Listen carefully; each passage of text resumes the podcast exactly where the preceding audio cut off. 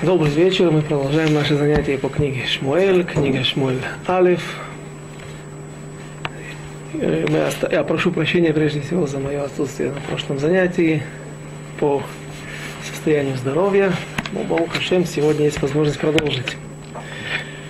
И мы остановились на, на, на, в начале, в начале седьмой главы, в тот момент, когда на место, возвышенность, которая называется Мицпа, собрался народ Израиля, Шмуэль созывает весь народ Израиля для сбора, для того, чтобы люди вернулись к чуве, то есть пришли к раскаянию.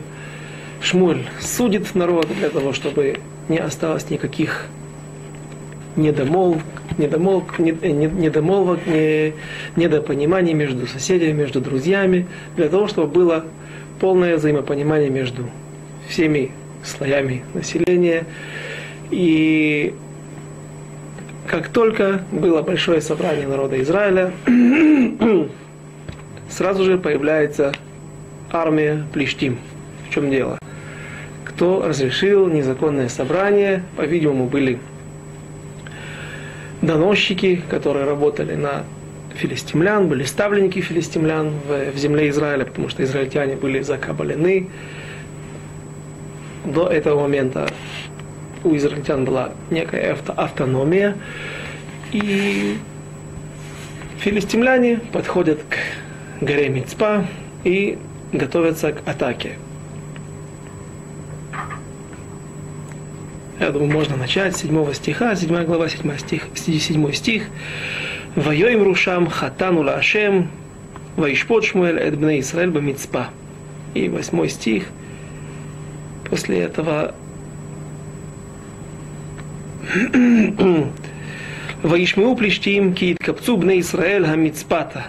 И услышали филистимляне, как а то о том, что собрались э, израильтяне в Мицпе, «Ваялу сарней плештим эль Исраэль, ваишмеу бне Исраэль, ваиру мипней плештим». И услышали израильтяне то, что приближается армия филистимлян, и очень испугались. Следующий стих. «Ваиках Шмуэль тале хала вехад ваяале ола калила Ашем ваизак Шмуэль эль Ашем беад Исраэль ваянейху Ашем». И взял Шмуэль ягненка и принес его целиком во всесожжение Всевышнему, и возвал Шмуэль Господу и об Израиле, и внял ему Господь.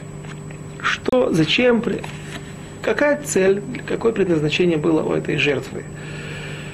Э, во-первых, это было в, в, сейчас, когда разрушено Шило теми же филистимлянами, разрешены бамот, утру бамот в этот момент можно приносить жертвы не только э, в Шило, а в любом месте, потому что нету постоянного места, нету постоянного храма, мешкана. И тем не менее, вопрос остается, почему, зачем нужна была эта жертва? Жертва была не для того, чтобы задобрить Всевышнего. Жертва, так объясняют комментаторы, большинство комментаторов, жертва это предназначалась для того, чтобы помочь спустить дух, пророческий дар на Шмуэля. То есть, когда пророк хочет выйти, на, как бы, если можно так сказать, на связь со Всевышним, получить пророчество, он вопрошает и должен получить ответ, в этот момент нередко пророки пользовались таким эмцаим, такими средствами для того, чтобы спустился пророческий дар, для того, чтобы он смог получить пророчество. Такие ситуации мы уже наблюдали в Хумаше, когда, в Пятикнижии, когда Ицхак Авину зовет Исава, своего первенца, и просит, чтобы он принес ему какую-то живность, поймал живность в поле и сделал из этого еду, чтобы угостить Ицхака, и сказал, «Веани аварехутха баавурзе» я тебя благословлю благодаря этому. И если тяжело объяснить, сказать, что Исав, точнее Ицхак хотел покушать, и только это могло стать ему нахатруах, сделать ему нахатруах, сделать ему э, блаженство его душе, и тогда он мог благословить. Нет, Ицхак сделал, попросил от своего сына Исава, чтобы он сделал ему какую-то еду для того, чтобы у, увидеть, как Исав выполняет заповедь «Уважай своего отца и мать», и от этого ему будет хорошо на душе, и когда человек находится в состоянии блаженства, только тогда блаженство, соответственно, вместе с этим приходит радость, и только с этим, только тогда пророк, человек, обладающий пророческим даром, может выйти на связь со Всевышним, получить пророческий дар для того, чтобы благословить, потому что все эти благословения, которые так получилось, что достались Якову, младшему брату Исава. Все это было благословение, и Исав в конце концов рыдал. Мы видим, что он плакал, потому что он понимал, какая важность, какую силу и святость несут в себе эти благословения. И еще в более поздних источниках, в книге Мелахим Бет, в книге царей, во второй книге царей, э, описывается история, когда э, нужно сделать небольшой экскурс в, в эту книгу. Э, уже разделено царство израильское, государство царя Давида, которое а, впервые было объединено под одним царем, уже разделено много лет, и есть израильские цари со столицей в городе Шамрон, в Самарии, и есть Южное царство, Иудея вместе с коленом Беньямина в этот момент два израильских царя собираются на войну против Моава. Также к ним присоединяется царь Эдома. Государство Эдом находилось э, где-то на юге, между Синайской пустыней и Аравийской пустыней. И все эти три царя со своими войсками идут на войну против Моава. И получается неудачная ситуация, когда э, войска зашли в местность, где нет воды, и была опасность того, что люди могут умереть, солдаты могут умереть от жажды, и вот обращаются с э, вопросом к царю израильскому, есть ли здесь пророк. В это время главным, самым известным пророком в народе Израиля был Илиша, верный ученик и последователь Ильяу Анави, пророка Ильяу. И Илиша делает так, что появляется вода. Но перед тем, как Элиша получает пророчество, для того, чтобы снизошло на него пророчество, спустилось с небес пророчество, был, была, была, была, была восстановлена эта связь со Всевышним. Элиша просит, чтобы привели ему к нему э, музыканта. И в Аигике, Наген Аминаген, и было, когда стал играть этот музыкант, и спустился пророческий дар на Илишу. То есть это вот и некоторые случаи, когда, из которых мы видим, что нередко пророки пользовались какими-то средствами, каким-то э, использовали какое-то средство для того, чтобы получить пророческий дар. И Всевышний ответил Шмуэлю. Когда Шмуэль приносил, пророк Шмуэль приносил эту жертву, Давайте прочтем все по порядку. Десятый стих. ויהי שמואל מעלה העולה, פלישתים ופלישתים ניגשו למלחמה בישראל, ויראם השם בקול גדול ביום ההוא על פלישתים, ויהומם וינגפו לפני ישראל. И было, когда Шмуэль приносил эту жертву для Всевышнего, филистимляне развернули свои ряды и пошли в атаку, открыли фронт, начали войну. Ваярем и Всевышний возгремел сильными громкими голосами в тот день на, на филистимлян, и были страшно напуганы филистимляне, Мегума, Ваегумаем, Вайнакфулив на Израиль, и бросились на утек перед Израилем. Наверное, филистимляне еще хорошо помнили те чудеса, которые, те несчастья, те катастрофы, те эпидемии, которые Всевышний насылал на бедствия, которые Всевышний насылал на землю филистимлян, то, как они были вынуждены признать, что все, все эти несчастья, которые произошли с ними, источниками был Изра... Бог Израиля, и пусть они осмелились пока что пойти на войну, но когда они вдруг увидели опять какие-то катаклизмы, какие-то аномалии, что вдруг начинается война какими-то силами, то есть используется какое-то неконвенциональное оружие, огромный гром, сильные громы на небесах, филистимляне сразу же бросились на утек. И к чему я все это сказал? Наверное, была причина, что они бросились сию минуту на утек, потому что они связали все те чудеса с... Э, сам по себе гром, может быть, не всегда страшен, но когда ты понимаешь, видишь какое-то чудо, видишь какую-то аномалию, выход из природы, из, из, из э, рамки при, при, при, природных, э, из, из рамки природы, тогда, тогда филистимляне все связывают э, ретроактивно на приписывают это Всевышнему и убегают. И что-то подобное здесь было в Израиле в наши времена, точнее не в наши времена, а во время войн за независимость государства Израиль. Э, здесь, в Иерусалиме, откуда мы ведем наши уроки, есть на улице Яфу Кикар Давидка. И там стоит миномет, огромный миномет.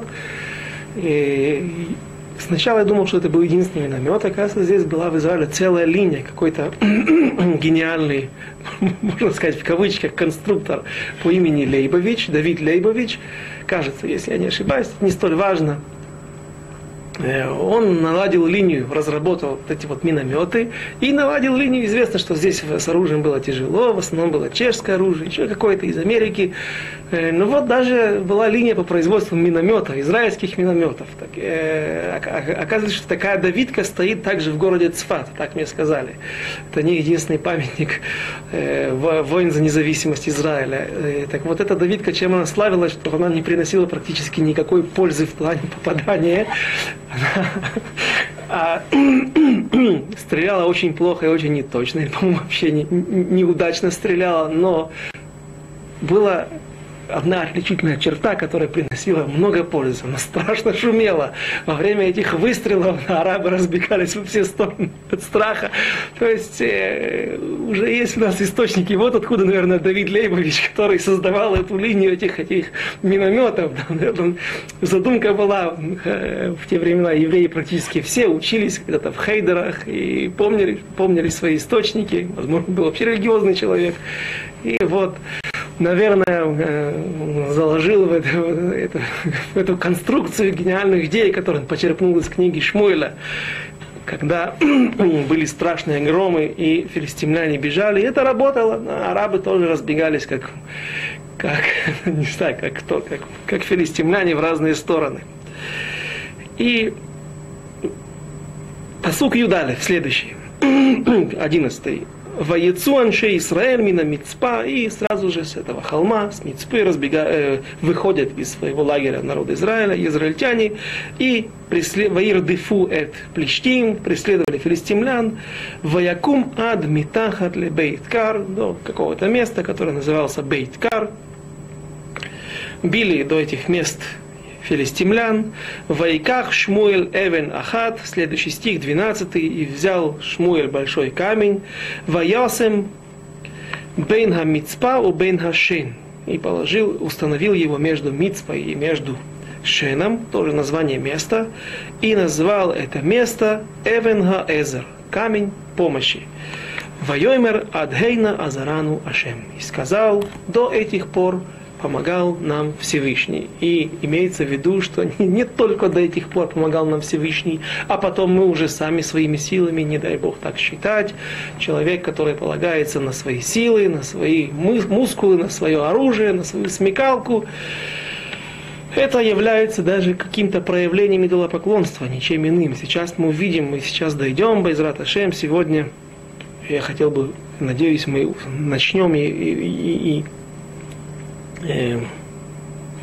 может быть, даже успеем большую часть темы царя народа Израиля, нужен ли царь, была ли это заповедь, или, точнее, это точно заповедь, потому что написано в Торе, но заповедь, которая обязаны мы ее выполнять, или заповедь, которая э, мы можем ее не выполнять. Но если выполнили, то это заповедь. Сейчас все по порядку, сейчас мы до этого дойдем. Так вот, одно из мнений там, царь Требовать царя – это не что иное, как идолопоклонство, потому что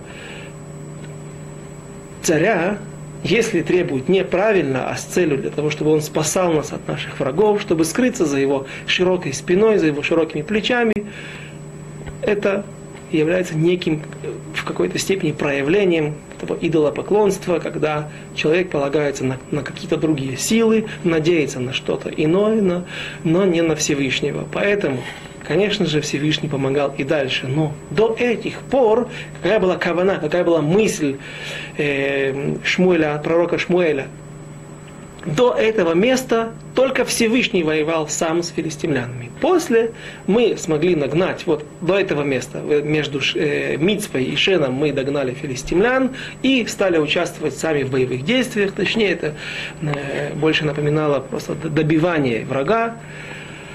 И с этого момента мы воевали, также участвовали в войне вместе со Всевышним. А он продолжал нам помогать.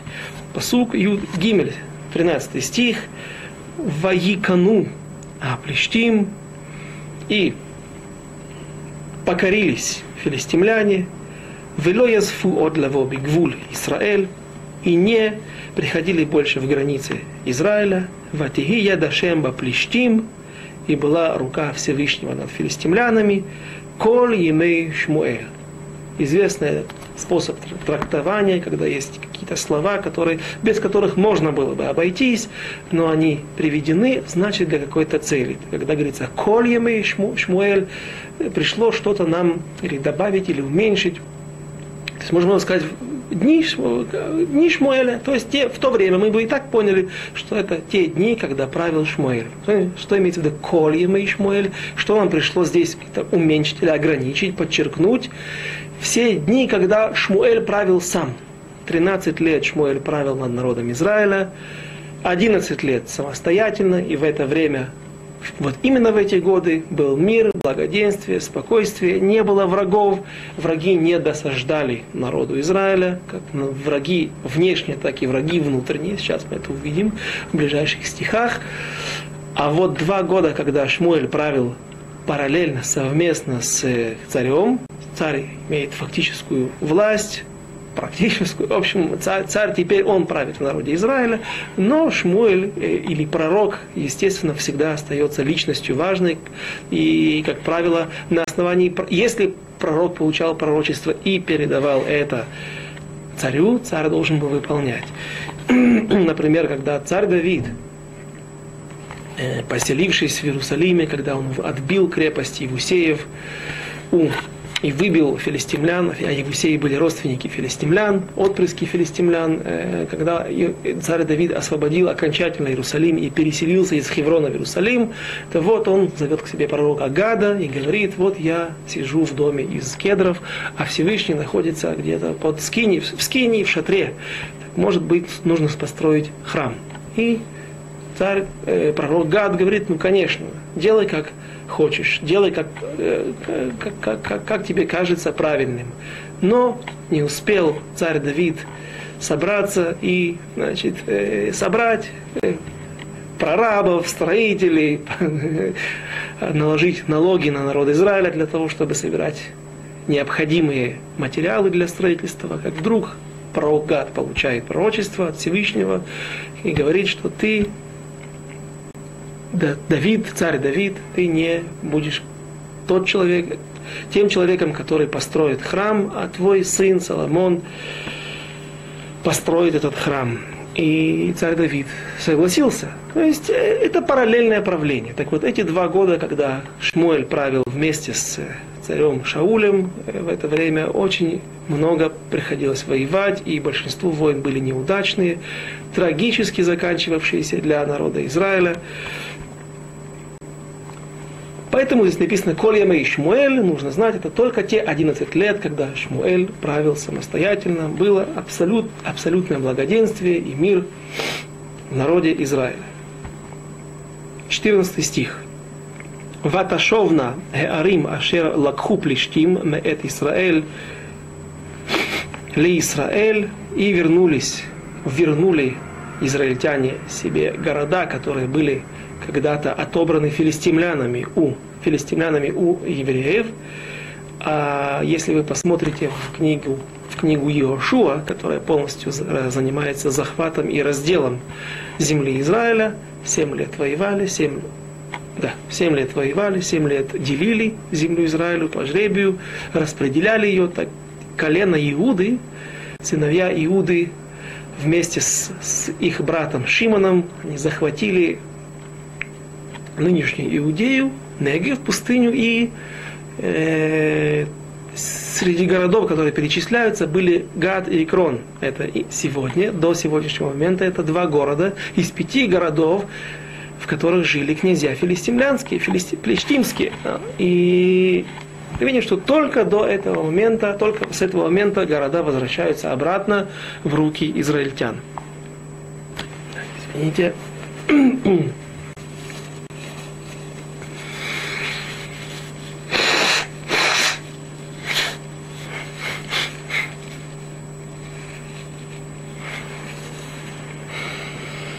Закончим 14 стих.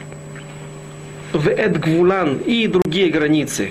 И Циль спасли израильтяне, то есть забрали из рук филистимлян Мият Плештим, Ваиги Шалом бен Исраэлу бен Эмари. И был мир между э, филистимлянами, между Израилю бен Эмари. Извините, вопрос, что здесь делает Эмари? Какой нам дело до эморийцев, эмореев? Э, это кнаанейский народ, который жил внутри Израиля. Были места, которые не были захвачены во времена Иошуа, очень много мест. Большинство мест со временем были захвачены. И э, в районе сегодняшней Хадеры, на побережье, недалеко от Хайфы, если ехать из Тель-Авива в Хайфу, подниматься на север, был царь Кнаанейский, Э, военачальником которого был Сисра, и только во времена пророчицы Двора, во времена судей, когда Барак вместе с Дворой пошли на войну, Нахаль Кишон, на ручье Кишон, там был побежден этот Сисра, и, и он сам погиб во время этого сражения. Только тогда были разбиты эти кнаанейские цари были еще много войн. И вот эморейцы, которые жили внутри земли Израиля, это были те очаги сопротивления, которые не, над, над которыми не могли властвовать израильтяне. Естественно, когда была война со внешними врагами, с филистимлянами, с аммонитянами, моавитянами, арамейцами на севере, сразу же поднимали голову и внутренние враги, потому что войска были брошены на внешние фронта. И когда есть мир с внешними врагами, соответственно, и внутренние враги, марийцы, тоже живут в мире, вынуждены жить в мире с израильтянами. Следующий стих, 16 15. «Ваишпот Шмуэль эт Исраэль, коль ямей хаяв» И судил Шмуэль народа Израиля все дни его жизни. Следующий стих. «Вегалах мидей шана бешана, весавав бейт эль, вегильгаль, вамицпа, вешафат эт Исраэль, эт кол, амекомот, аэле». И ходил Шмуэль из года в год, помним те слова, когда в самые первые слова, когда его отец Элькана.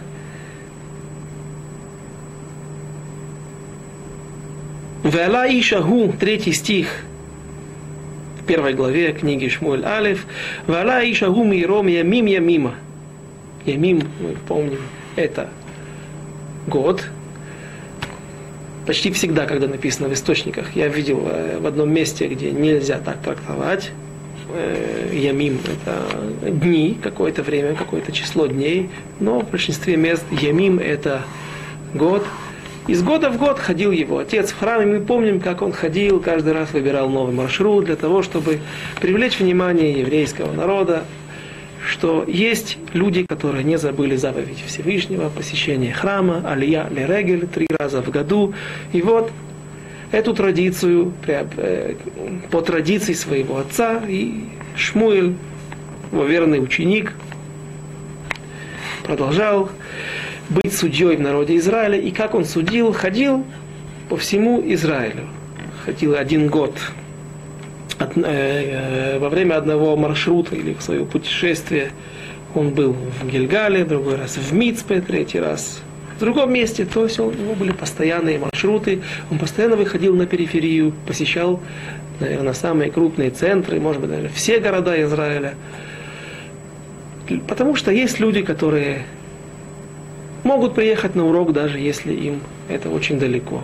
Люди могут поехать на, на тяжбу со своим соседом, со своим напарником по бизнесу, даже если это далеко. А есть люди, которые готовы, в принципе, признают над собой власть Всевышнего, власть Торы, живут по законам Торы, но им тяжело пойти и подняться, куда-то пойти на урок для того, чтобы поднять свой духовный уровень, если, если э, преподаватель хорошо дает урок, э, или же пойти на, на, на, на суд.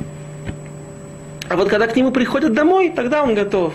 И это использовал Шмуэль для того, чтобы нащупать слабые, слабинку каком-то месте, в какой-то общине, в каком-то городе, в какой-то области и каким-то образом потом путем речей, путем увещеваний, путем каких-то рассказов или каких-то постановлений вернуть, восстановить это положение, поднять духовный уровень. И все время, пока Шмуэль вел себя таким образом, судил народ Израиля и ходил по всем городам, по всем местам проживания еврейского народа, в народе Израиля был, было, был мир, благоденствие, было хорошее положение, израильтяне были прилепленный ко Всевышнему, не очень удачный перевод, Удвеким Башем, шли за Всевышним. И последний стих.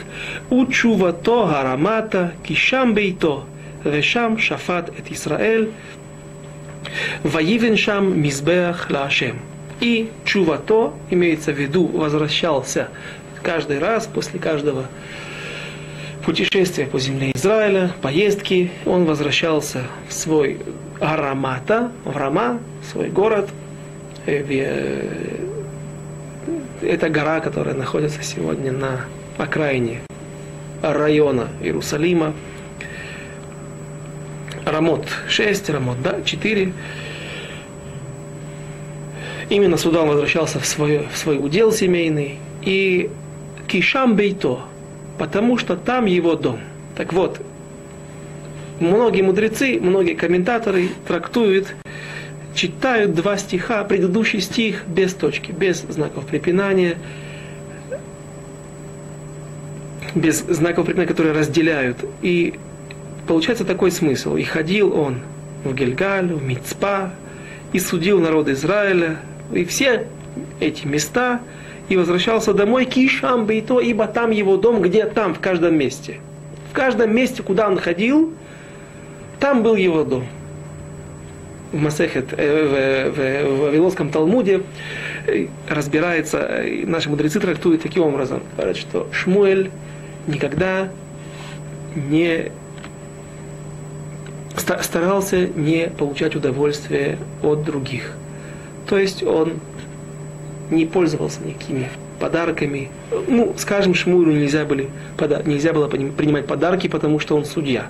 Судья, ему вообще всегда запрещено получать подарки, даже если это не относится к той какой-то тяжбе, и этот человек, клиент, который значит, находился во время какого-то расследования, был одной из сторон э, во, во, во, время, во время суда. Э, судья должен стараться никогда не принимать подарки, потому что это искривляет его его, его решение.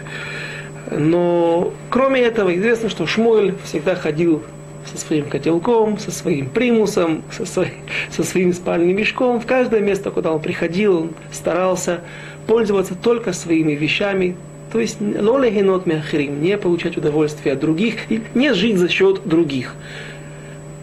Вел очень скромный образ жизни, несмотря на то, что мы помним, мы это доказали, что его отец, его мама были богатые люди. И известные слова Гмары, тот, кто хочет легенот, получать удовольствие,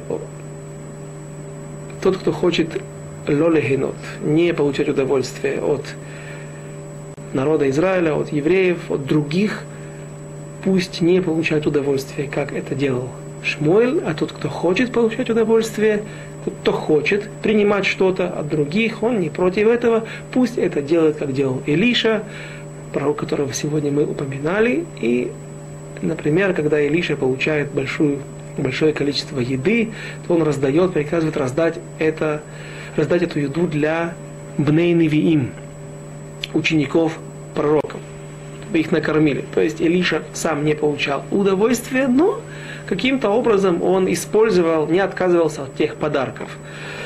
И поэтому написано здесь «Вишам то, ибо там его дом, дом в каждом месте, в каждое место, куда он ходил, он настолько был неприхотлив, настолько ему нужно было мало для своего быта, что каждое место, куда бы он ни пришел, так как его он дома живет скромно, поэтому даже если он приходит в чужое место незнакомое, при нем всегда есть его утварь, его рюкзак, его сумка, его чемодан, в котором есть все, что нужно для его жизни.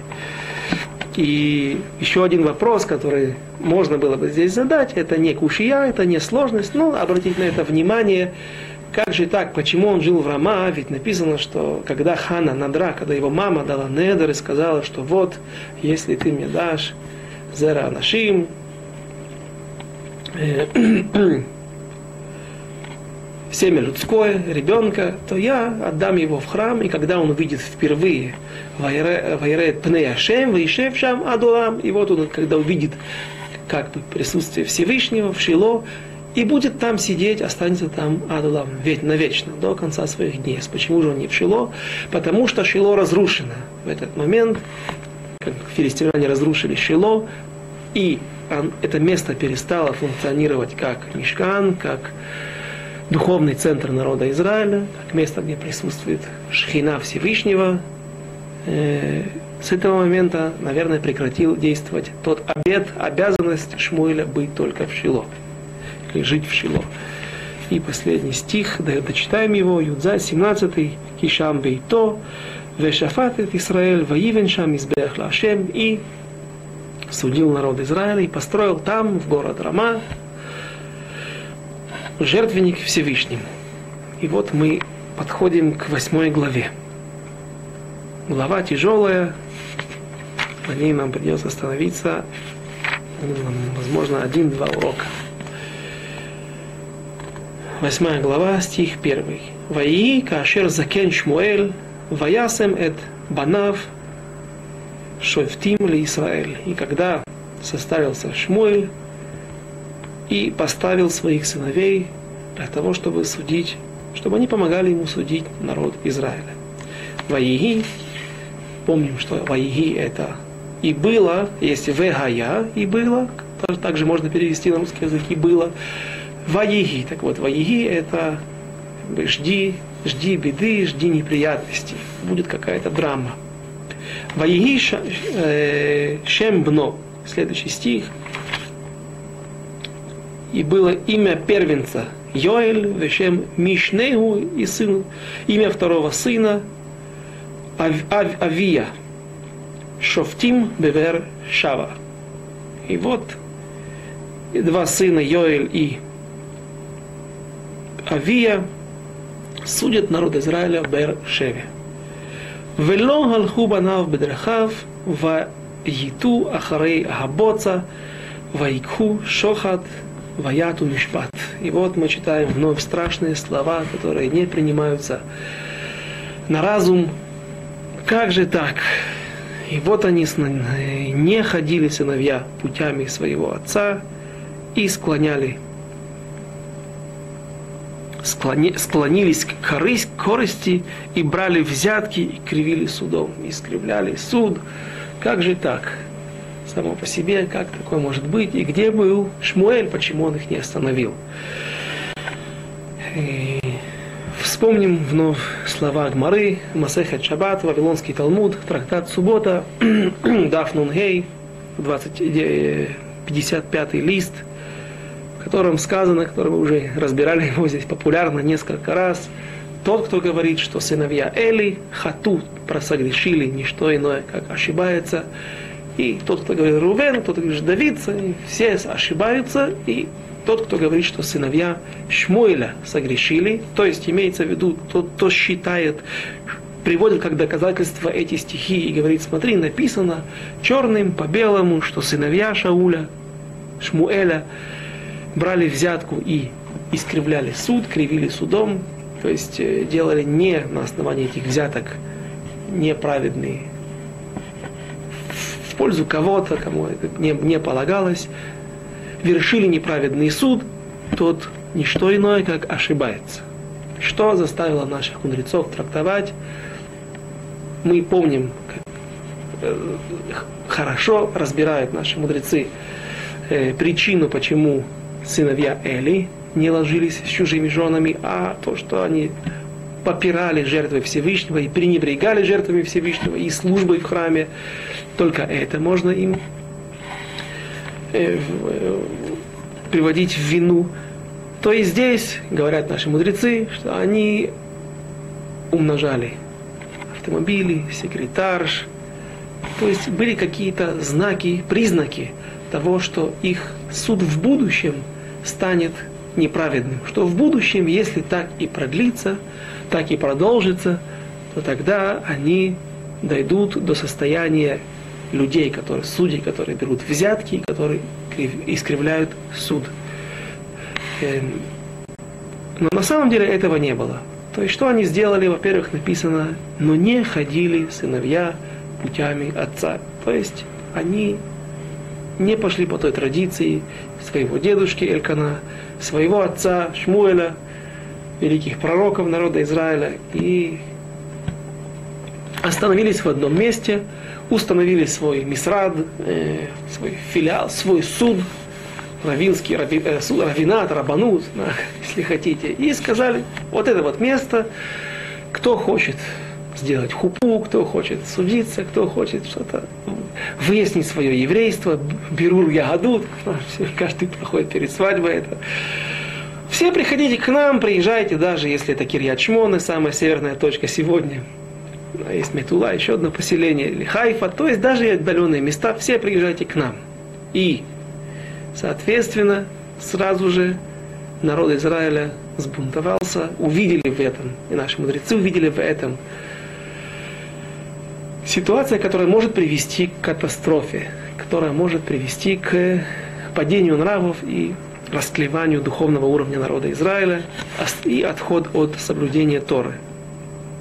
Сразу же загорается красная лампочка и возмущение и фактически бунт в народе Израиля. И сказали, и собрались все, э, кстати, сначала на иврите, как мы сегодня начали, четвертый стих,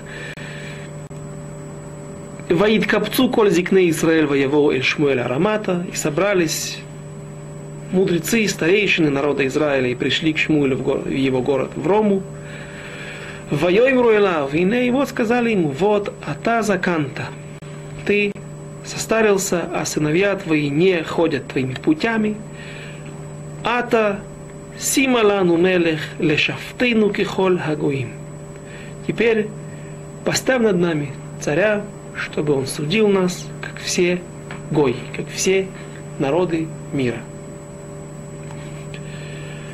Ваяр дава давар бейней Шмуэль. Предыдущему стиху мы еще вернемся, Безрат Ашем.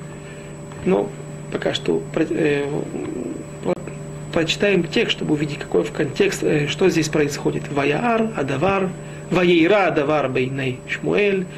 И выглядело это очень плохим на глазах Шмуэля, когда Амру Тналану Мелех, когда сказали они, дай нам царя, Лешафтейну Ваитпалель Шмуэль Эляшем. Поставь над нами царя, чтобы он нас судил, и молился, возмолился Всевышний, э, Шмуэль ко Всевышнему. Зачем он молился? Шмуэль не знал, что делать. Такого прецедента в народе Израиля еще не было. Всегда были судьи, всегда были какие-то вожди, которых посылал Всевышний со времен Мойшер, Мошерабейну, со времен Йошуа. Никогда не было официального царя в народе Израиля. И вот Шмуэль не знает, как поступать. Кроме того, он нагуа, он э, лицо заинтересованное, потому что он сейчас как сказать, и попирают его почет. Вы выразили ему определенное неуважение. 11 лет есть в народе Израиля спокойствие. Благодаря кому? Благодаря Шмуэлю. И вот это та благодарность, которую ему говорят, не хотим тебя, не хотим твоих. Хорошо, сыновей моих, не, ну подождите, дайте мне, извините, умереть, закончить свою карьеру красиво, чисто. Зачем вы пришли? И Шмуэль, Шмуэля это, это тронуло его сердце. И вот он обращается ко Всевышнему. Почему он не решил сам, как поступать? Ну, во-первых, мы уже упомянули только что, что не было такого прецедента. Шмуэль не знал точно, как себя вести. Но, возможно, можно здесь привести э, подобие с, тем, с, с, тем, э, с той ситуацией, когда пять бнот Славхад, пять дочерей Славхада, у которые должны были что-то наследовать в земле Израиля, но не было мальчика в доме, который обычно является наследником отца, и отец погиб в пустыне, и вот пять бнот Славхада, пять дочерей, да, дочерей Славхада, трагически погибшего в пустыне, приходят к Маширабейну и говорят ему, наш отец погиб, но погиб, был казнен, к сожалению, за свои проступки, но есть в этом, не в этом, а есть э, он не был, есть плюс, что он не был среди Короха. То есть он погиб в пустыне, но не в той ситуации, когда Корах со своей группой поддержки подняли бунт против царства, царствования Мошера Бейну, Моисея, и тогда каждый помнит, чем закончилась эта история, каждый знает. И вот Мошера Бейну обращается к Всевышнему, чтобы тот помог ему рассудить. Что он не знал, что какое было в конце концов решение. Конечно, сказали, пусть дочки наследуют, если нет другого наследника. Каждый, кто вышел из Египта, ему полагалась земля, удел в земле Израиля. Поэтому Маше, конечно же, мог. Но почему он обратился ко Всевышнему? Он боялся, что компас его, его мысли, его, его пророчества могут сейчас подвести. Он сбит. Почему? Потому что когда дочери Славхада сказали, что они, наш отец погиб в пустыне, но он не был среди вот тех вот бунтарей, которые, среди Эдат Корах, общины Кораха, которые, общество Кораха, которое подняло против тебя бунт, Мушер Абейн увидел здесь, что возможно, возможно, здесь какая-то есть взятка. Он боится, что боялся, что как бы он будет судить в сторону в сторону Славхада, поможет дочерям Славхада, потому что они сказали вот такую фразу, что он не досаждал тебе, не был, не был твоим врагом. У него были определенные мысли, в которых он ошибся, расчеты. И Клиякар, это объясняет Клиякар, поэтому Мушера Бейну так, так, так поступил. Возможно, Шмуэль поступает здесь так же, что, ну как я могу сказать, сам нет, жили до сегодняшнего времени фактически 400 лет без царя, можно положить еще без царя, возможно, что люди скажут, ты боишься о своем положении, о своем положении фактически царя. Поэтому Шмуэль обращается ко Всевышнему и молился, чтобы тот помог ему разобраться в этой ситуации. Вайоймер, поступ 7, 7 стих, Вайоймер Ашем Эль Шмуэль. И обратился и сказал Всевышний Шмуэлю, Шма беколь хаам, слушайся голоса народа Израиля, Лехол Ашер Йоймру Элеха, все, чему, всему тому, что скажет тебе народ Израиля, то, что они просят, Килот Хамасу, ибо не тобой они пренебрегли, Ки отима асу мимлох алейхим. Потому что истинное намерение их было не сбросить твое правление, не сбросить твое, твою власть над ними, а сбросить мою власть. Поэтому Всевышний говорит, делаем, как они хотят, ты здесь ни при чем. Настоящая война, которую они фактически объявили, была война против меня. И здесь можно привести, я хотел бы остановиться. Сегодня мы, конечно же, не успеем, это обширная тема. Царь, тема царя. Что же, что же это за заповедь? Сом тасим алеха мелех, поставь над собой царя для того, чтобы править, как все евреи, как все народы мира. Э, какой вопрос э, спрашивают здесь наши мудрецы, наши комментаторы? Является ли это заповедью из Торы хиювит, та, которая обязана, она обязывает нас выполнить при стечении обстоятельств, когда, как только складываются обстоятельства, что мы можем ее выполнить, или же это является рашут, является ли это обязанностью, или же это возможность. Когда захочешь, тогда можешь это сделать. Если не захочешь, то можешь жить без царя, как жили до этого. Написано в книге Дворим, в, в главе Шуптин, 17 глава, 14 стих. Ки того эль хаарец ашер ашем элохех элокеха нотен леха. Когда придешь ты в землю Израиля и унаследуешь в землю Израиля, которую дает тебе Всевышний, веришь, веришь там, виашав таба, и унаследуешь ее, и заселишь, осядешь, будешь жить, укореняться там, получишь свои уделы земные – в Амарта и скажешь, Асей Малай Мелех, э, как ты обратишься ко мне, ко Всевышнему, поставь над нами царя, Кехола Гоим, Ашер Свиватай, как все гои, как все нееврейские народы, которые окружают землю Израиля. Сом Тасим Алехамелех, следующий стих, вот та заповедь из Торы.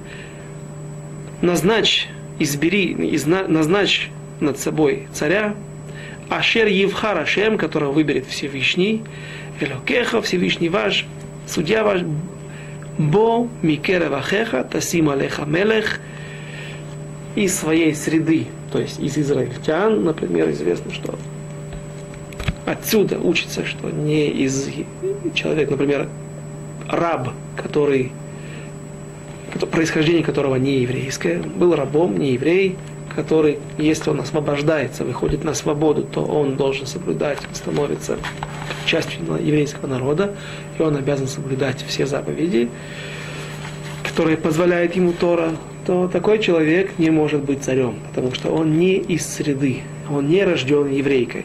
Пусть он сейчас носит какой-то статус, значит, э, фактически еврей, но он не может быть царем.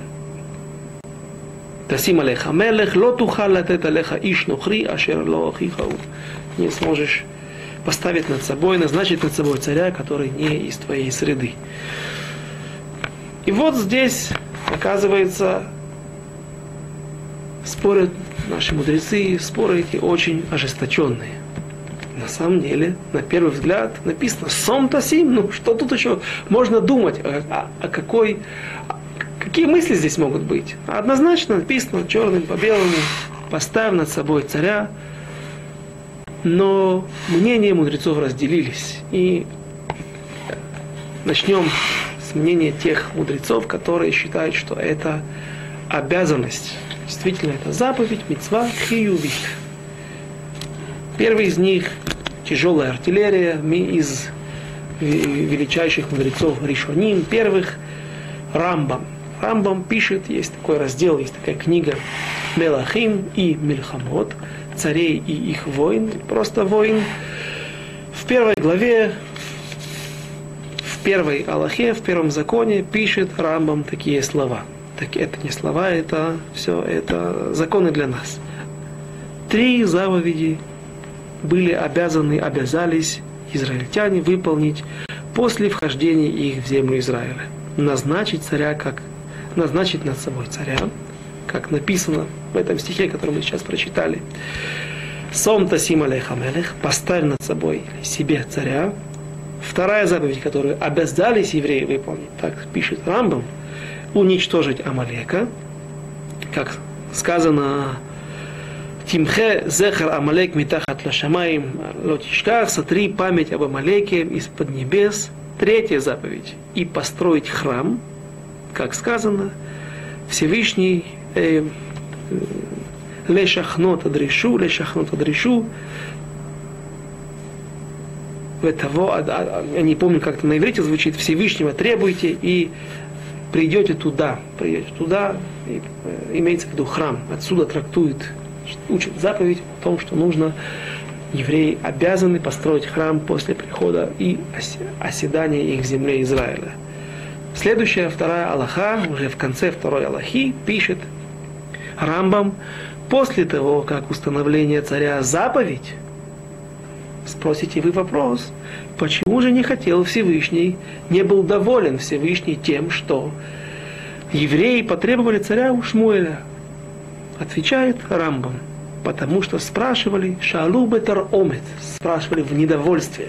Они были недовольны не Шмуэлем, как скажет сейчас, не только Шмуэлем, как скажет сейчас Рамбам, а также Всевышним, как вы прочитали в, в Суке, ибо кило бехамасу, кирбимасу, не тобой пренебрегли, а мной пренебрегли, Всевышним, и не просили для того, чтобы выполнить заповедь, намерение этих старейшин, этих мудрецов, этих э, глав народа Израиля, важных мужей государственных, та делегация, которая пришла требовать у престарелого, несмотря на то, что он жил 52 года, но мы помним, несколько раз мы уже упоминали о том, что Шмуэль был э, рано состарился и умер в возрасте 52 лет. Две причины мы нашли, одну еще я оставил к тому месту, когда мы дойдем до его смерти и его похорон.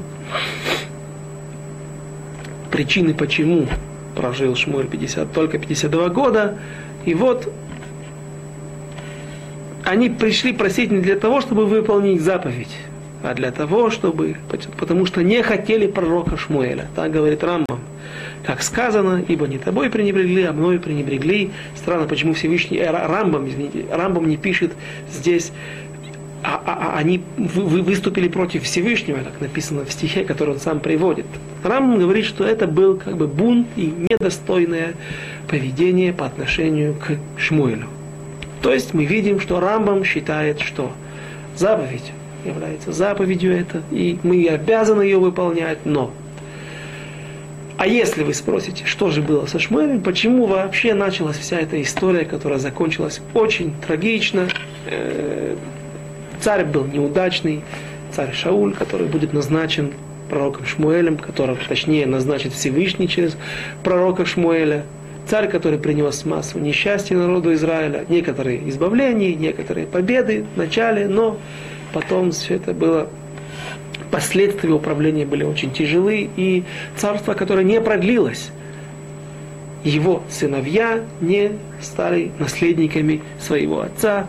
Йонатан тоже погиб, и даже пусть правил еще несколько лет один из оставшихся сыновей Ишбошит, все это закончилось очень быстро. Почему? У, у Рамбама есть ответ. Рамбам пишет,